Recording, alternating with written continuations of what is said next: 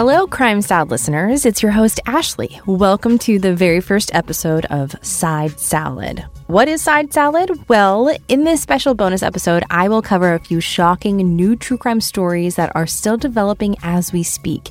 I may even throw in a few updates from previous Crime Salad episodes. For premium slash Patreon subscribers, enjoy even more Side Salad every week ad free.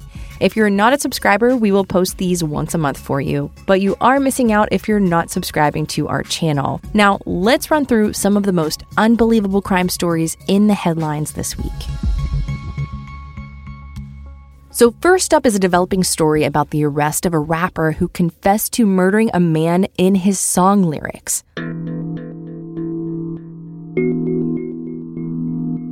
Mm. On September 18, 2021, 32 year old Randall Wallace was shot and killed at an apartment complex in Las Vegas, Nevada. The Las Vegas Metropolitan Police Department said that the shooting occurred after the victim got into an argument with three suspects. While most details of the crime scene have not been released by law enforcement, police mentioned that surveillance cameras at the apartment complex recorded a white Chevy Malibu fleeing the scene. A few months later, police were tipped off to the street name of a man named Kenwan McDaniel, who may have been involved in the gang related crime. The name was not released to the public, but McDaniel had a history of criminal activity, including a robbery conviction. He was also in a relationship with someone who owned a white Chevy Malibu, the same car that was captured on camera on the night of the murder. Two years went by, and tips trickled in from the public, but it seemed that none of these leads were enough to make an arrest. Then, in April of this year, the 9mm handgun discovered at the scene of the Las Vegas murder matched with an entry in the federal ballistics database. Police discovered that the handgun was a match for a friend of McDaniel's, and they believed that he had access to it on the night that he shot and killed Randall Wallace. With this new evidence, McDaniel was looking more and more like their prime suspect, but it was still not enough to make an arrest. Then on July 17th of this year, investigators came across a music video that would change the fate of McDaniel and this case. Here comes the twist. McDaniel is a rapper. He goes by the name of The Biggest Fen 4800. And on July 17th, he released a new song titled Fady Free. A music video for the song appeared on his YouTube channel that day, and the contents of the video were unbelievable. Like, seriously. In this song, McDaniel essentially outlines the events of the murder in lyrical form, detailing how the victim acted after he was shot, describing the getaway car, and identifying his street name that was never released to the public.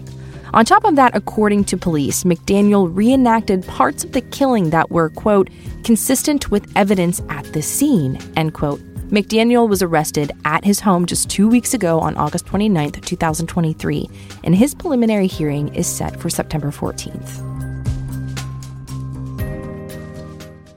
Now, let's dive into what we know about the prison break that everyone is talking about the escape of Danilo Cavalcante. Just last month, in August of 2023, 34 year old Cavalcante was convicted of murdering his ex girlfriend in Chester County, PA. Law enforcement stated that he stabbed the woman 38 times in front of her children. In addition to this, he is wanted in Brazil for a murder he allegedly committed in 2017. After initially fleeing the scene, Cavalcante fled to Virginia, where he was eventually captured and transported to Chester County Prison. Authorities then scheduled to transfer him to a larger state run prison on August 31st. The day that he was supposed to be transferred, Cavalcante escaped. In security camera footage, the convicted murderer is seen crab walking up two brick walls at the entrance of the recreation yard. You probably have seen this video all over the internet, and I gotta say, it's pretty impressive. His hands are on one wall and his feet are on the other as he scaled the two walls in broad daylight until he reached the roof of the building. Then he climbed down the building and ran past a security station at the entrance of the prison. After scaling the prison fence and climbing over razor wire, Cavalcante jumped to the ground and took off into the woods. Over an hour later, prison guards took a head count of the inmates after their recreation period. It was only then that they realized Cavalcante had escaped. Police, helicopters, and canine units were immediately deployed to search for the fugitive. Since his escape, Cavalcante had been spotted numerous times, including at a former coworker's home. The fugitive allegedly asked the coworker to meet with him and showed up at the home while the man and his family were at dinner. The coworker did not respond to Cavalcante's request. Instead, he sent video footage from his doorbell to the local police. And then on August 9th, the fugitive stole a white delivery van from Bailey's Dairy in West Chester, PA. The all natural dairy farm posted about the incident on Sunday. The post read, in part, our delivery van was stolen last night between 7 p.m. and 10 p.m. while we were still here working. We are just as disappointed as everyone that he broke through the perimeter in Longwood. We appreciate the support of the community and continuing efforts of law enforcement. Cavalcante ditched the vehicle after it ran out of gas, and it was taken in by authorities to aid in the ongoing search.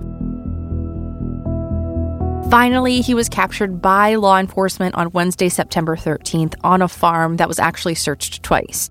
The owner believed that he was on his property once in a horse trailer and another time in a treehouse.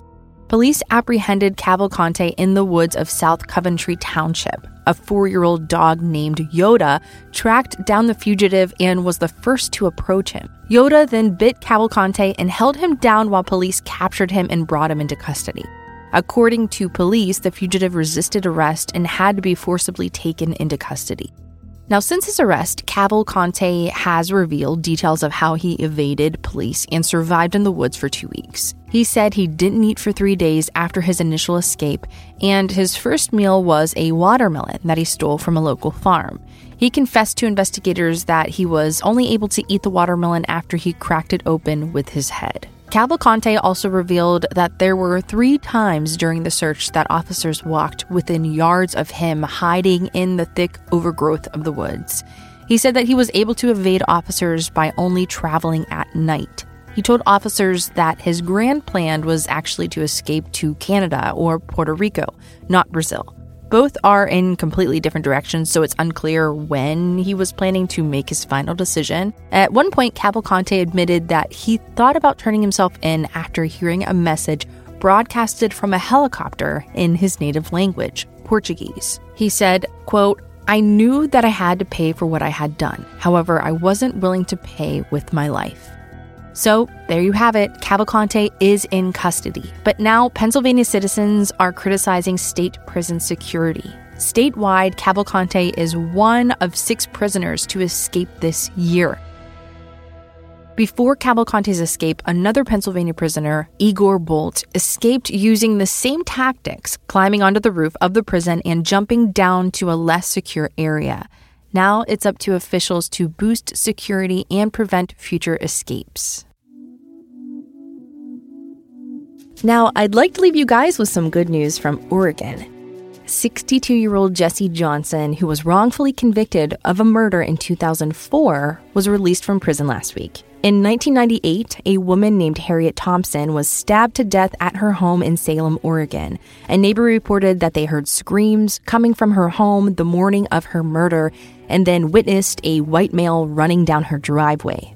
Later on, the neighbor confessed that a detective ignored her testimony and threatened that a black woman got murdered and a black man is going to pay for it. Despite finding none of Jesse Johnson's DNA at the scene and having no credible evidence against him, Johnson was convicted of her murder in 2004 and sentenced to death.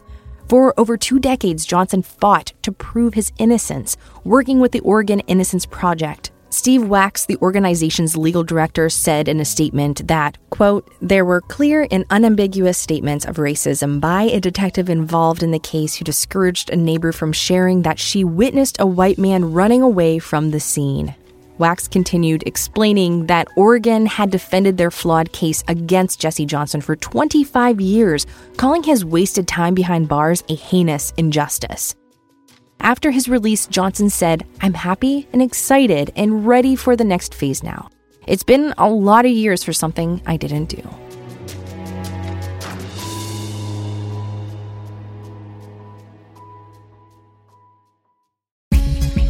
Thank you for listening to our little bite of crime. It's our new series called Side Salad. If you are a premium subscriber, you will be getting these in your feed every week ad free. So if you're not a premium subscriber, you should totally join as little as a dollar to get more Crime Salad content. If you liked it, let us know by reviewing Crime Salad wherever you get your podcast. Send us a message on social media at Crime Salad if you'd like to hear more about one of these cases in a full length episode or have any cases that you would like us to cover. All right, we will see you next time.